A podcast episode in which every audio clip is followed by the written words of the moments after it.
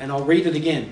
When he opened the fifth seal, I saw under the altar the souls of those who had been slain because of the word of God and the testimony they had maintained. They called out in a loud voice, How long, sovereign Lord, holy and true, until you judge the inhabitants of the earth and avenge our blood?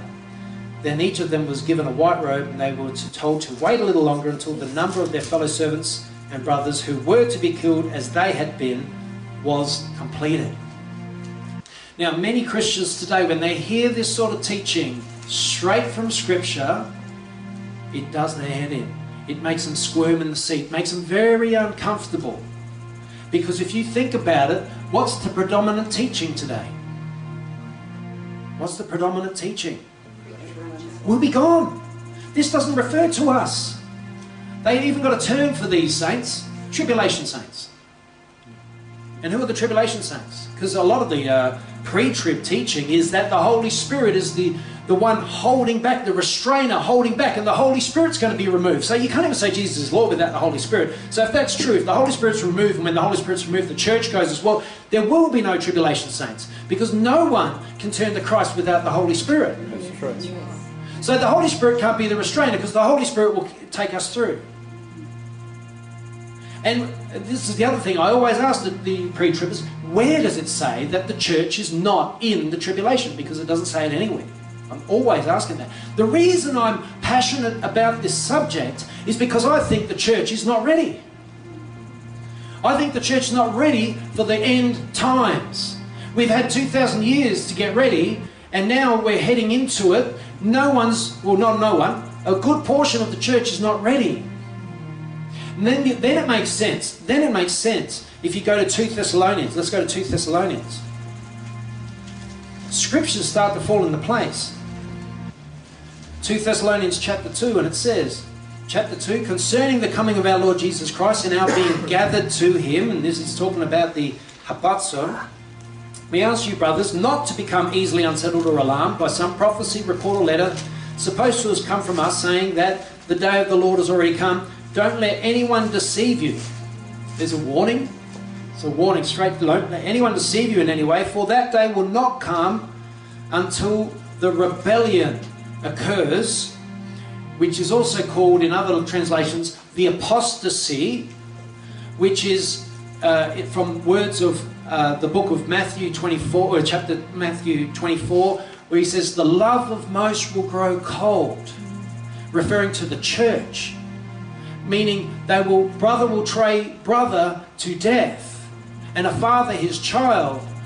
There'll be a turning away from the faith. There will be a great apostasy of Christianity. The Christianity of 2 billion or whatever we have now will diminish in size and number greatly during these days because of the persecution that is coming on the church. And the church that is not ready has not prepared their heart to live or die for Jesus Christ. Amen? Shouldn't that not be the way? We should be ready to lay our lives down for Christ. Actually, many brothers and sisters around the world are doing that right now. Actually, the 20th century saw more martyrs, more Christian martyrs, than every other century combined. Did you know that? 2,000 years of Christian history did not compare to the amount of Christians that died in the 20th century. That is just mind blowing. And now I believe that the 21st century is going to top it. We're already seeing huge amounts of martyrdom happening, you know, with the Muslim, uh, Muslim persecution of Christians overseas. Yeah, and, and all over, all over. And, and China, you know, so we're seeing persecution. Now, we sit here in Australia untouched, don't we? And preaching this sort of message, I remember I preached this, I remember in the church, we, and I preached this many, many years ago. And I was told by the pastor not long after that people in the congregation come up and said, Don't you let that guy preach again. Why? Because I preached a message about being prepared to die for Jesus, and I said, Don't you let him preach that message again. I was a little bit radical. I still am a little bit radical for the day and the time and the hour. But we need to be. We need to be. With, with the world events, you know, escalating like they are, we could be at war tomorrow. We could be at war today. There could be just suddenly an announcement. You know, North Korea has just launched a nuclear warhead. That's it. We're at war. And next thing you know, our young men are being pulled off to war. That's when we head for the mountains. We hide our young men. We put Judah on and Jesse on go. but do you know what I mean? You know what I mean? We must be prepared. And you think about it. God is looking for a, a powerful people that are willing to lay their life down for Him. He's looking for a martyrdom attitude. He's looking for martyrs. And you know what a martyr means in the Greek? Witness. The martyrs, uh, martyrdom and martyrs didn't mean um, what it does today when, the, when they were first told, You will be my witnesses in Jerusalem, Judea, and Samaria, to the ends of the earth. When he said that, it didn't mean in their minds people that lay their life down for the faith. It became to mean that. As they started to live out their life, people around uh, started calling martyrs martyrs in the context that we see it now because these men were getting killed for the faith and they wouldn't recant. And so he's still calling witnesses. And you can't be a witness unless you're a martyr. And we're all called to be witnesses. Doesn't it say that? You will be my witnesses. It's actually got no choice. He says, You will be. It's like a command. You will be my witnesses. And if you're not prepared to be my witnesses, don't even call yourself Christian.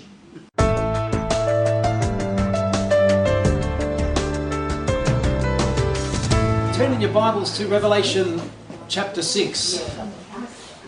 While you're turning there, um, Bill sent me a, uh, a clipping out of the newspaper yesterday, and it says Sexism on Uni Agenda.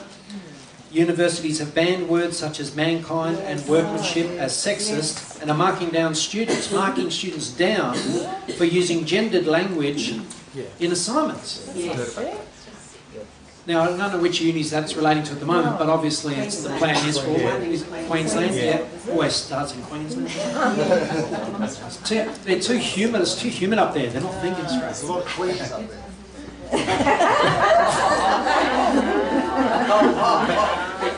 Probably.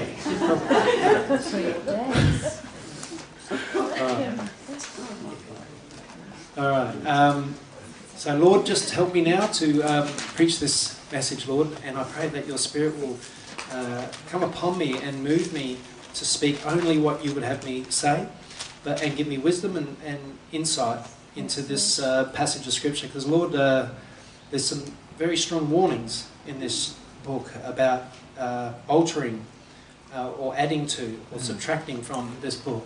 So give me discernment as I travel through it, Lord. And I pray that you give everyone here discernment also so that we can uh, get the most out of it. Because, Lord, we believe that we're in these days where some of this stuff that we're going to be talking about could be coming to pass in, before our very eyes.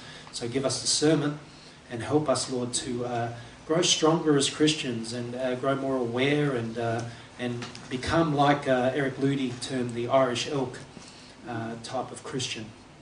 Um, the way that we are meant to be, the way you've predestined us to be. And I pray this in the wonderful name of Jesus. Amen. Amen.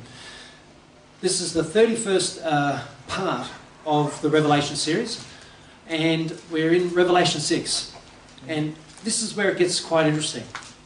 I think there's a few of you that have been waiting for me to get to this point for a while. You know, it's taken You've been very patient. 30 parts to get here. But uh, Revelation 6, we're going to read it. Let's read through it together because it's good to see it as, as for what it says. Um, and it says in verse 1 I watched as the Lamb opened the first of the seven seals. Then I heard one of the four living creatures say in a voice like thunder, Come. I looked, and there before me was a white horse its rider held a bow, and he was given a crown, and he rode out as a conqueror bent on conquest. When the Lamb opened the second seal, I heard a second living creature say, Come. And then another horse came out, a fiery red one. Its rider was given power to take peace from the earth and to make men slay each other. To him was given a large sword. When the Lamb opened the third seal, I heard the third living creature say, Come. I looked, and there before me was a black horse. Its rider was holding a pair of scales in his hand. Then I heard what sounded like a voice among the four living creatures saying, A quart of wheat for a day's wages, and three quarts of barley for a day's wages, and do not damage the oil and the wine. When the Lamb opened the fourth seal, I heard a voice, heard the voice of the fourth living creature say, Come, and I looked, and there before me was a pale horse. Its rider was named Death and Hades, uh, Death, and Hades was following close behind him. They were given power over a fourth of the earth to kill by sword, famine, and plague, and by the wild beasts of the earth. When he opened the fifth seal, I saw under the altar the souls of those who had been slain because of the word of God and the testimony they had maintained. They called out in a loud voice, How long, sovereign Lord, holy and true, until you judge the inhabitants of the earth and avenge our blood? Then each of them was given a white robe, and they were told to wait a little longer until the number of their fellow servants and brothers who were to be killed as they had been was completed. I watched as he opened the sixth seal. There was a great earthquake. The sun turned black like sackcloth made of goat hair, and the whole moon turned blood red. And the stars in the sky fell to the earth as late figs drop from the fig tree when shaken by a strong wind. The sky receded like a scroll, rolling up, and every mountain and island was removed from its place. Then the kings of the earth, the princes, the generals, the rich, the mighty, and every slave and every free man hid in caves and among the rocks of the mountains. They called to the mountains and the rocks, Fall on us and hide us from the face of him who sits on the throne and from the wrath of the Lamb. For the great day of their wrath has come. Who can stand? That's pretty, pretty powerful stuff, isn't it? And uh, it's interesting because I went through a lot of the different views and, and, and also sourced a lot of information around this. And uh, then God gave me a, a, bit of a revelation this morning, and I didn't actually type it into my screen, so I'm going to have to try to remember what that was a little bit later because I don't want to say it now. Um, and uh, also talked to Judah, and Judah had some really uh, amazing insight to share with me on Friday. We, we caught up, and that was really good as well. So I'm going to share what Judah was sharing with me as well in a breakdown of, you know, uh, from what you said. So I hope I got it right, Judah. I think I have. I think I have. But the breakdown of verses 6, 1 to 11, so you can see the, the chapter clearly. 6, 1 to 2 is seal 1 open, and we get the white horse revealed. The 6, 3 to 4 is the seal 2 open, and you get the red horse. Chapter 6, verse 5 to 6 is the black horse, and 7 to 8 is the pale horse. So it goes in two, two verses per horse. And uh, 9 to 11, can you see that all right? It's a bit small. Put your glasses on if you can't. Um, seal 5 open. The souls under the altar cry out to avenge our blood. So that's the martyrs of Christ. And, and verse 12 is this, when you have earthquakes, darkness, blood moon, and it reminds me of the same uh, basic uh, description that you get in Joel 2.28 of what will occur in the heavenlies before the coming, before the coming of the great and dreadful day of the Lord, where you have, you know, the sun turned to darkness and the moon to blood, etc., before the coming of the great dreadful day of the Lord. Now, 13 to 14 says, The stars fell to the earth, sky recedes, and every mountain and island is removed from its place. So basically, the earth is getting shaken in a big way. So that's pretty scary stuff.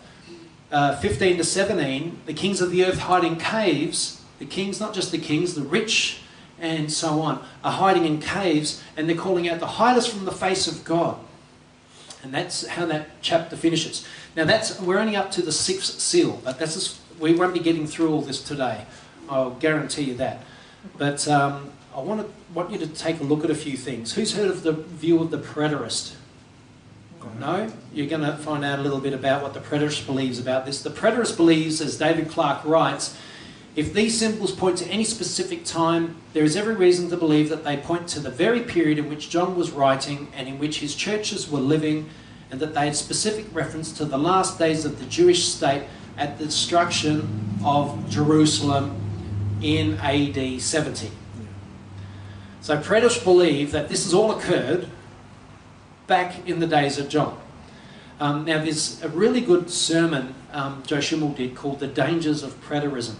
If you want to check out a sermon, it's a pod, only in podcast form. I'm actually want to pull a lot of information from that and actually put together my own sermon because preterism is a very, very dangerous doctrine because they believe that this has all occurred. And a full preterist believes that the whole book of Revelation is complete. Um, now, we can quickly find uh, see the falsity in that. John was exiled to Patmos by Emperor Domitian and wrote the book of Revelation in approximately AD 95. Pretty much, it's not unanimous, but pretty much most uh, historians and um, scholars of, of, of ancient documents will say that that's when he was there. The reason is, is because Emperor Nero didn't exile anyone. He killed them all. Domitian was a little bit more lenient. He would exile them. The reason they say uh, traditionally that John was exiled rather than killed was they actually did put him in a pot of boiling oil. And the boiling oil didn't affect him. So John was, um, you know, protected from the boiling oil, sort of like a Shadrach, Meshach, and Abednego uh, situation. And it freaked the emperor out. He said, "Get that guy out of here." He saw him as a as someone that you better not touch, because if oil can't destroy him, you know, we better not. Um, and so the thing is, he wrote that in AD 95, or approximately. Jerusalem was destroyed in AD 70. So how can it be referring to something that was 25 years previous? Mm. So that, that's one issue I have with preterism. I've got a lot, but I'm only going to share a couple. And if the book of Revelation was fulfilled in AD 70, then we are living in the thousand years of peace. A problem, where's the peace? Why is Satan not chained up? He's got a long leash, as they say. Uh, where is Jesus? Because he should be here with us. And the Bible did not say a 2,000 years of peace. All right, so it's it's it's a crazy doctrine. But you know how many, um, you know, very in, well, you would call them intelligent, but you have to question that now. Um, men of God that actually believe preterism to be true. What historicists believe. Um, historicists believe the Book of Revelation has been fulfilled over throughout history. So um, and we did a bit of study on that when we studied the seven churches, and the seven churches indicating seven periods. Now, they actually see that with the seals as well. They see the seals as indicating different periods as well. So these are genuine Christian men, even the preterists are genuine Christian men and women that love the Lord, but they've just got these peculiar views. Um, I believe in, an uh, allegorical way, I suppose, that we are living in the era of the Laodicean church. You know what? You know, it's lukewarm, it's wretched, pitiful, naked, poor, and blind. You know, you, you sort of can see that that we're sort of living in the age of that, and that's about far as I go with the histor- historicist view. But I don't get into this where they say they believe that the white horse and the rider refer to the period of Roman imperialism from the death of Domitian in AD 96 to the Peace of Commodus with the Germans in AD 180. This was the period of the five good emperors Nerva, Trajan, Hadrian, Antonine, Pius, and Marcus Antonia, Antonines Aurelius. That's what they believe. You can actually look into it deeper. I don't want to uh, burden you with going too deep into it, but that's what they believe, and you know that that, that one seal represents a period in history. Who believes that? It's up to you. You can look at it, and can, it's probably they've got a few reasons where they believe that to be true. I don't particularly follow after that view at all. Now, a spiritualist, a spiritualist doesn't believe that the Book of Revelation is uh, something that's going to actually take place and affect the earth like it says. The spiritualists believe it's all allegorical, and you, you, it's it's not um, going to be, you know, have have a direct effect on the earth in the way that the Bible says it. And so they spiritualize everything away. So spiritualists are not in agreement on the seven seals. So even they don't agree with the seven seals and the meaning of the horseman. Some say that the rider on the white horse is Christ, the white representing holiness, but many disagree as how can Jesus both open the scroll and be the one riding the horse. I don't agree for other reasons than that, but I'll talk about that in a second. Some believe it is the preached gospel and its success, that they believe the rider on the white horse is the preached gospel going out into all the earth. To many, the horsemen represent the universal sequence of conquest, war, famine, and death, often repeated in history at whatever time or place it occurred. So it's this sequence that happens over and over and over again throughout history. And if you look at it, it actually would be a sequence of, you know, uh, invading armies and the outcome of war and, and, and so on. And you can see it as a sequence. But I believe it's specific to a period of time because it's a very significant moment in heaven when this is done. This is the seals are broken and a specific thing is released on the planet and it's earth shaking. It's earth shaking. Every mountain will be removed, every island removed from its place. It's going to be a shocking thing that will take place on the earth. So I can't follow this, the way the spiritualists look at, uh, at that. What futurists believe about the seven seals. Now, futurists, you know, generally most of most of us would be futurists in this room, I believe. We believe that it's for a future time, something that will occur uh, in the near or hopefully distant future, but you know, um, that's something that's uh, out there at the moment, and we can see a lot of things starting to take place. Uh, but to many futurists, the breaking of the first seal, uh, they believe that with the breaking of that seal, the tribulation begins. And uh, whether that's they believe that's the seven years of that or the three and a half, uh, I personally believe it's the breaking of the first seal is the seven years. And I'll, I'll, explain why in a second.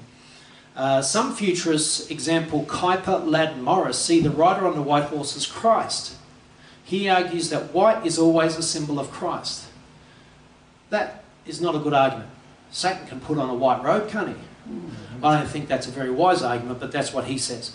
Uh, now, Jennings opposes, now these are all eschatologists, he opposes it by stating the whole context and character of these seals absolutely forbid our thinking of this rider being the Lord Jesus, as so many affirm. His reign shall not bring war, famine, and strife in its train. I thought that was a pretty good um, rebuttal of that position. Famine will not be in the train of Jesus. No. The thousand years of peace will be in his train. Um, so that rider is spoken of as a conqueror bent on conquest. Jesus is not bent on conquest. He's the victor. He's coming to take control, but he's not bent on conquest, and famine and all these other things will not follow the conquest of Jesus Christ. Jennings suggests that the rider may be a personification of government or rule in the last days in the hands of the Gentiles. So he doesn't see him as the Antichrist, which is what most uh, many futurists believe. He sees it as a government personification of rule. Um, and there's plenty of governments that probably we could see as fitting the description there of some uh, of a people or a group of men and women bent on conquest. Um, there's a lot of un, uh, you know, governments around at the moment that you can't trust. Most futurists, and this is Walvoord, Ryrie, Lindsay, and others, believe that the white horse and its rider represents the Antichrist riding forth to conquer the world. I sort of lend myself to that. I believe that it's a representative of, uh, of, the, uh, of Satan himself, or Satan incarnate as the Antichrist riding forth. The crown given to him is not a crown of legitimate authority. And so I looked up the Greek words for the crowns, and I'm sure a number of you have probably heard this teaching before. The white horse rider of Revelation 6 is wearing a crown, and in the Greek, the crown he's wearing is called a Stephanos. And it's a wreath or a garland awarded to a victor in the ancient athletic games, like the Greek Olympics. So it's given to the victor. Right? It's not a crown of authority, it's a crown of, you know, you won. So a conqueror going out to conquer, he has this wreath upon his head, this crown that he's getting because he's conquering the world. Jesus in Revelation 19 11 to 16, he's also riding a white horse. They try to say that it's the same, it's not. Because his crown is called a diadema. It's a royal crown, a kingly ornament for the head. It's a different crown. It's what kings receive. And it says that he receives many crowns. Not just one crown, many crowns. Every bit of authority you can have over the entire universe, the earth and the universe, he has it all in these, this uh, group of crowns. So you can see that the white horse in, this, in the seals is not Jesus. And I think a good argument can be stated that Jesus is popping the seals and seeing himself riding on a white horse in that moment. That's probably not going to make sense as well hmm. even though it could be a vision of the future, which it is. Anyway, So I believe the rider on the white horse, or the white horse and a bow, is the Antichrist who will quickly conquer and seize control of the world. He will come under the guise of peace and will deceive many. He will bring peace to the Middle East, but the bow in his hand represents his real intention that he's bent on conquest.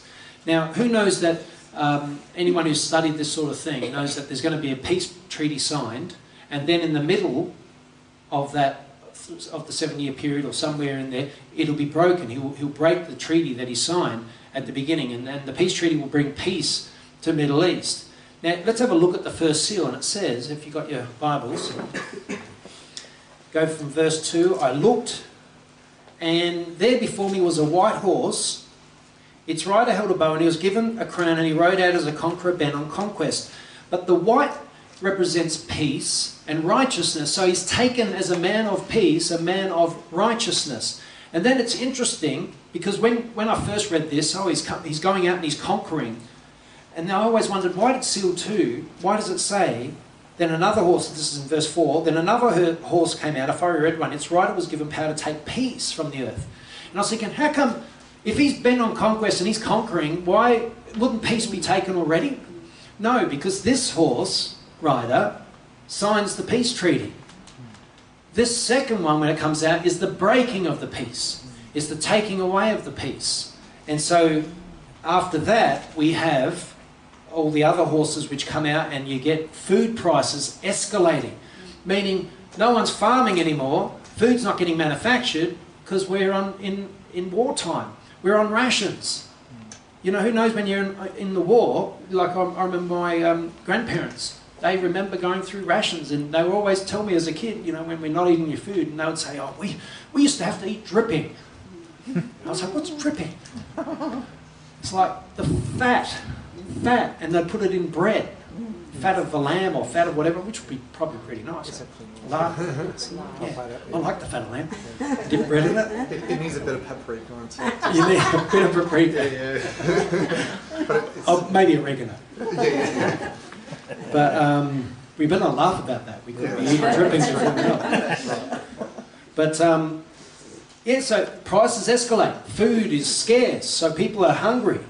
And then by the fourth seal, you see that then, you know, he, he's given the power uh, of the earth to kill by sword, famine, and plague. And so people are sick and diseased, and it's like the world is just a, becoming a wasteland, and people are dying in the multitudes. And it could be, you know, a, nuclear fallout killing people and all sorts of stuff. So we see by that time. And then you get to the fifth seal, and what's happened? The outright persecution of Christians. Anyone who's still holding to the faith, anyone who's not recanted of Jesus Christ because we were supposed to be raptured before that, that time, will suddenly have to face persecution. Because the Antichrist has been revealed. We all know it's him. It's clear as day. And we're still here. And then we get the fifth seal the altars of those under the souls. And um, you also can find, if we go there,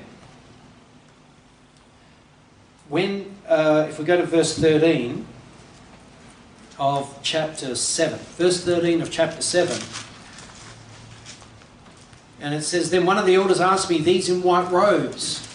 So these in white robes are referring to the ones in the fifth seal because they were given white robes to wear these in white robes, who are they where did they come from? And I answered, Sir, you know. And he said, These are they who have come out of the great tribulation, have come out of. You have to be in it to come out of it. You can't be out of it before it. You have to come out of it from being within it. And remember, when it's when they were asked, when they was calling uh, out to Jesus to justify them, he said, "You have to wait until all your brothers who have to be killed the way you've been killed are killed. So that's interesting, isn't it? So we have to be prepared as Christians because there will be coming a, at this time, if we have to live into this, if we happen to live into this period, the Bible clearly says that we will have to face the potential of being persecuted and killed by, the official way it says here, by beheading. And I'll read it again. When he opened the fifth seal, I saw under the altar the souls of those who had been slain because of the word of God and the testimony they had maintained. They called out in a loud voice, How long, sovereign Lord, holy and true, until you judge the inhabitants of the earth and avenge our blood? Then each of them was given a white robe, and they were told to wait a little longer until the number of their fellow servants and brothers who were to be killed as they had been was completed. Now, many Christians today, when they hear this sort of teaching straight from Scripture, it does their head in. It makes them squirm in the seat, makes them very uncomfortable. Because if you think about it, what's the predominant teaching today? What's the predominant teaching? We'll be gone. This doesn't refer to us. They even got a term for these saints tribulation saints. And who are the tribulation saints? Because a lot of the uh, pre trib teaching is that the Holy Spirit is the the one holding back, the restrainer holding back, and the Holy Spirit's going to be removed. So you can't even say Jesus is Lord without the Holy Spirit. So if that's true, if the Holy Spirit's removed, and when the Holy Spirit's removed, the church goes as well, there will be no tribulation saints. Because no one can turn to Christ without the Holy Spirit. That's true. So the Holy Spirit can't be the restrainer because the Holy Spirit will take us through. And this is the other thing I always ask the, the pre tribbers where does it say that the church is not in the tribulation? Because it doesn't say it anywhere. I'm always asking that. The reason I'm passionate about this subject is because I think the church is not ready. I think the church is not ready for the end times. We've had 2,000 years to get ready, and now we're heading into it. No one's, well, not no one, a good portion of the church is not ready. And then, then it makes sense. Then it makes sense if you go to 2 Thessalonians. Let's go to 2 Thessalonians. Scriptures start to fall into place. 2 Thessalonians chapter 2, and it says, chapter 2, concerning the coming of our Lord Jesus Christ and our being gathered to him, and this is talking about the harpazo, we ask you, brothers, not to become easily unsettled or alarmed by some prophecy, report, or letter supposed to have come from us, saying that the day of the Lord has already come. Don't let anyone deceive you. There's a warning. It's a warning straight. Don't let anyone deceive you in any way, for that day will not come until the rebellion occurs, which is also called in other translations the apostasy, which is uh, from words of uh, the book of Matthew 24, or chapter Matthew 24, where he says, The love of most will grow cold, referring to the church, meaning they will, brother will betray brother to death, and a father his child. There'll be a turning away from the faith. There will be a great apostasy of Christianity. The Christianity of 2 billion or whatever we have now will diminish in size and number greatly during these days because of the persecution that is coming on the church. And the church that is not ready has not prepared their heart to live or die for Jesus Christ. Amen? Shouldn't that not be the way? we should be ready to lay our lives down for Christ. Actually, many brothers and sisters around the world are doing that right now. Actually, the 20th century saw more martyrs, more Christian martyrs, than every other century combined. Did you know that? 2,000 years of Christian history did not compare to the amount of Christians that died in the 20th century. That is just mind blowing. And now I believe that the 21st century is going to top it. We've already seen huge amounts of martyrdom happening, you know, with the Muslim, uh, Muslim persecution of Christians overseas. Indonesia. Yeah, and, and all over, all over, and, and China, you know. So we're seeing persecution. Now we sit here in Australia untouched, don't we? And preaching this sort of message, I remember I preached this. uh, remember in the church, we, and I preached this many, many years ago, and I was told by the pastor not long after that people in the congregation come up and said, Don't you let that guy preach again. Why? Because I preached a message about being prepared to die for Jesus, and I said, Don't you let him preach that message again. I was a little bit radical. I still am a little bit radical for the day and the time and the hour. But we need to be. We need to be. With, with the world events, you know, escalating like they are, we could be at war tomorrow. We could be at war today. There could be just suddenly an announcement you know? North Korea has just launched a nuclear warhead. That's it, we're at war. And next thing you know, our young men are being pulled off to war. That's when we head for the mountains. We hide our young men. and we put Judah on and Jesse on guard. but you know what I mean? You know what I mean? We must be prepared. And you think about it. God is looking for a, a powerful people that are willing to lay their life down for Him. He's looking for martyrs, martyrs as attitude, uh, martyr, uh, let me say it again, a martyrdom attitude. He's looking for martyrs. And you know what a martyr means in the Greek? Witness. The martyrs, uh, martyrdom and martyrs didn't mean um, what it does today when, the, when they were first told, You will be my witnesses in Jerusalem, Judea, and Samaria, and to the ends of the earth. When he said that, it didn't mean in their minds people that lay their life down for the faith. It became to mean that. As they started to live out their life, people around uh, started calling martyrs, martyrs in the context that we see it now, because these men were getting killed for the faith and they wouldn't recant. And so he's still calling witnesses. And you can't be a witness unless you're a martyr. And we're all called to be witnesses. Doesn't it say that? You will be my witnesses. It's actually got no choice. He says, You will be. It's like a command. You will be my witnesses. And if you're not prepared to be my witnesses, don't even call yourself Christian. There's a famous story of Alexander, the great conqueror. And there was a, a man called Alexander who was in his army and he, he fled the front line. He was a coward.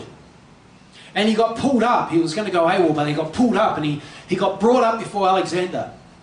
And Alexander looked at him and said, Either you change your name or you join back in the ranks and get out there and fight like a brave man. Because his name was Alexander. He says, Don't you go on being a coward with a name like that. Because I'm not a coward and neither will you be. We can't be cowards for Christ. We can't, it doesn't go together. We're martyrs for Christ. We're witnesses for Christ. Does that make sense? I feel this, I, I did not prepare any of this today, guys. Seriously, I did not prepare to say this. I know this is Christ is speaking. This is Christ speaking right now. And my kids will tell you I don't speak like this at home.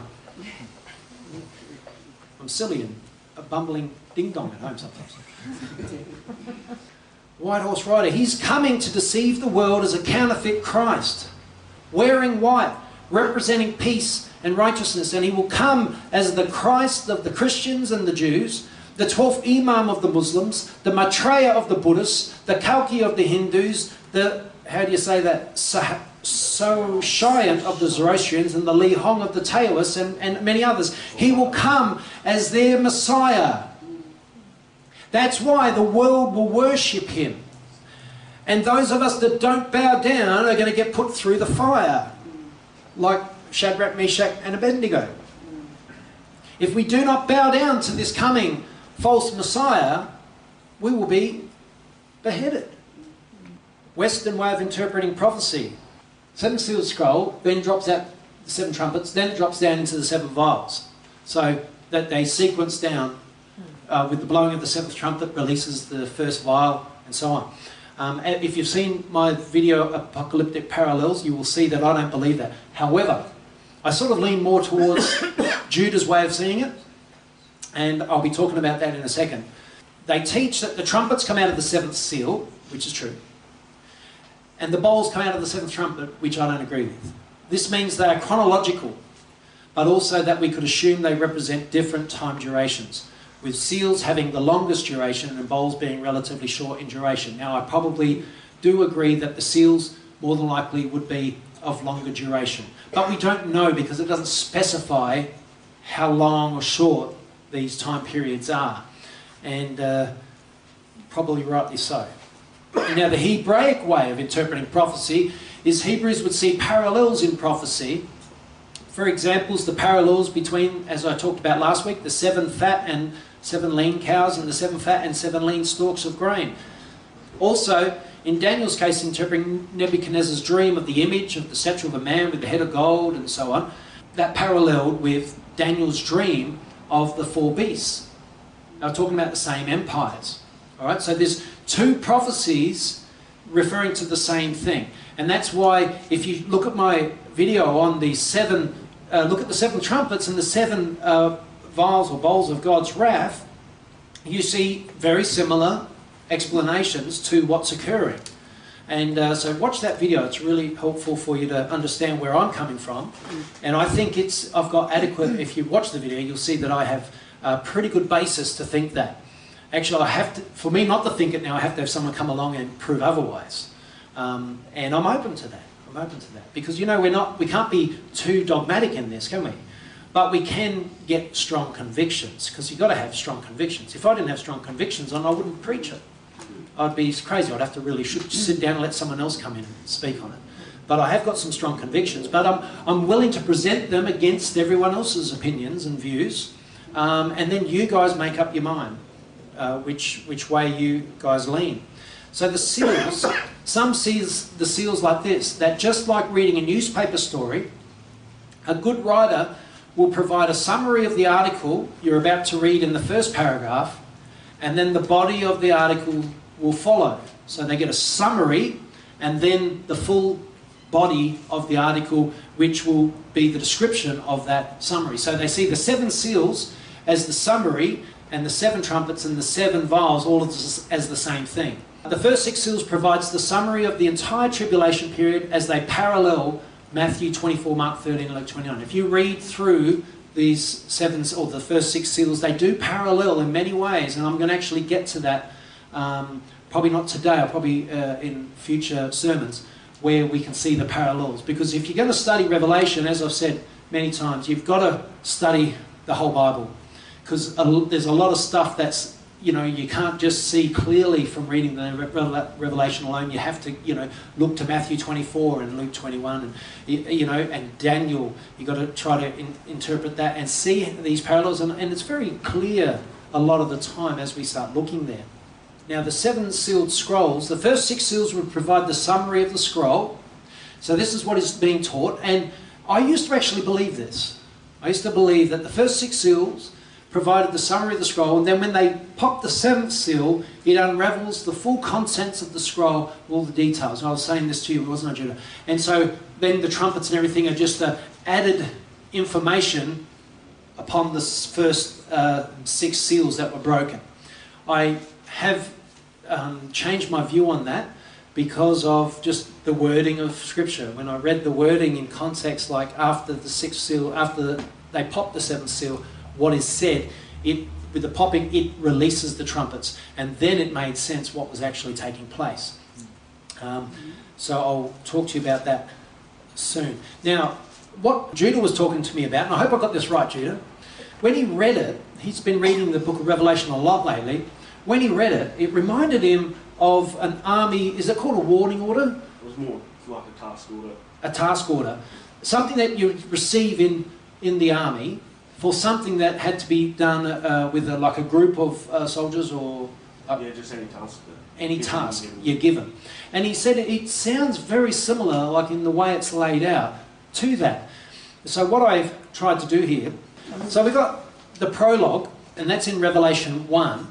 Uh, the warning order uh, starts from 1 4. Is that right? Is that where you saw it starting? Yeah, seven, yeah. Yeah, I thought it might have started at chapter 2. But you, you said from 1 verse 4. No, I think it's chapter 2. Chapter 2. All right, from chapter 2 through to chapter 3. So, chapter 2 to 3 is the warning order, which is to the seven churches. Mm. Prior to that, during that last part of chapter 1, is when they see Jesus in glory uh, among the seven lampstands. So that's probably why you saw it, because he's among the seven lampstands. Is that right? No, it's, yeah, once he starts delivering to the seven churches. Uh, so from chapter order. 2 then. Because yeah, you okay. get a general order, then a specific warning order. All right, so you got the warning order, which we'll just see that change. That's from chapter 2 to chapter 3, which is the seven churches. And you remember there's warnings in those churches, aren't there? Mm. There's things that they were, you know, we, we talked about it in, in sermons, that there was things they were commended for and there were things that they were warned against doing and they were, um, uh, they were you know, sort of rebuked for. Now, then in Revelation 4, army warning order, they call it situation friendly, um, which would be chapter 4. If you remember chapter 4, it's Jesus on the throne and the four living creatures. And then you get the execution, which is Revelation 4 2, chapter 5. The execution orders are from Revelation 6. And phases 1 to 6 are the first six seals. The execution is done in phases. They call it phase 1, phase 2, and these are the six seals. Then we have the seventh seal when that's broken. You have the seventh seal broken, then you get stage 1 to 4, which are the first four trumpets. Phase 7 is broken down into stages which is the seal seven, is broken down into stages of the seven trumpets. Phase seven, which is seal seven, stage five is the first woe. Then stage six is the second woe, that's the sixth trumpet being blown, coincides with the second woe, and the seventh trumpet being blown coincides with the third woe. And these are all typically what an army soldier would be looking at when they're given these orders. Am I doing okay so far? Close, yeah. Close? Talk to Judah afterwards if you need further insight on this. Then you get the situation enemy, is that right? Yeah.